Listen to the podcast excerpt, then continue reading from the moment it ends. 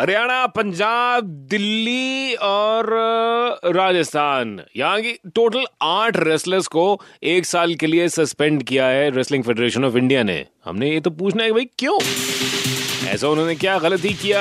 National camp से उनको हटाया गया, उसके बाद उनको 1 साल का बैन लगा। विनोद तोमर जी असिस्टेंट सेक्रेटरी हैं इस एसोसिएशन के, तो हमने कहा उन्हीं से पूछ लेते हैं। विनोद जी बताइए ना, क्या हुआ? ऐसा है कि ये रेसलर जो है ये कैंप से एग्जाम्पशन मांग रहे, कैंप में आई नहीं है रेसलर्स, लेकिन ट्रायल होती है तो ये ट्रायल में पहुंच जाती हैं पार्टिसिपेट करने के लिए। तो अच्छा। ये कमेटी ने ऑब्जर्व करा कि ऐसे रेसलर जो है सिर्फ ट्रायल में देने आते हैं और उसके बाद ये भाग लेते हैं। ये जो रेसलर है सिलेक्टेड रहेंगे, अब जब ये भाग जाएंगे तो बाकी के जो इनके वजन में जो सिलेक्टेड रेसलर है उनकी ट्रेनिंग में काफी इफेक्ट होती है, उनको पार्टनर नहीं मिल पाते हैं ट्रेनिंग करने के लिए। अच्छा, तो मतलब तैयारी के लिए नहीं रुकते हैं, सिर्फ ट्रायल करने आते हैं। हाँ, जीत गए तो बैठ आ जाएंगे, कैंप में नहीं हुए तो फिर अपने घर भाग जाएंगे। ये तो ये सब देखते हुए फेडरेशन ने डिसीजन ले लिया कि इन पहलवानों को थोड़ा सा टाइट करके इनको बाहर करा जाए।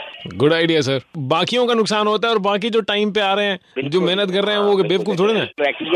जो सिलेक्टेड है उनकी ट्रेनिंग हो पाती है, वो कहते हैं हमारे वजन में जो लड़कियां सिलेक्ट वो तो है नहीं यहाँ पर कैंप में, हम किसके साथ ट्रेनिंग करें। देखिए लिमिटेड हम सिलेक्ट करते हैं और उसमें से भी आप लोग नहीं आ रहे हैं, या तो आप साफ कह दीजिए हमारी प्रॉब्लम में हम नहीं आ पाएंगे तो हम उनकी रिप्लेसमेंट कर ले।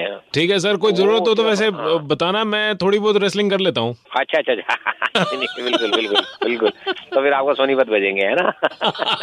वहाँ मैन की होती है।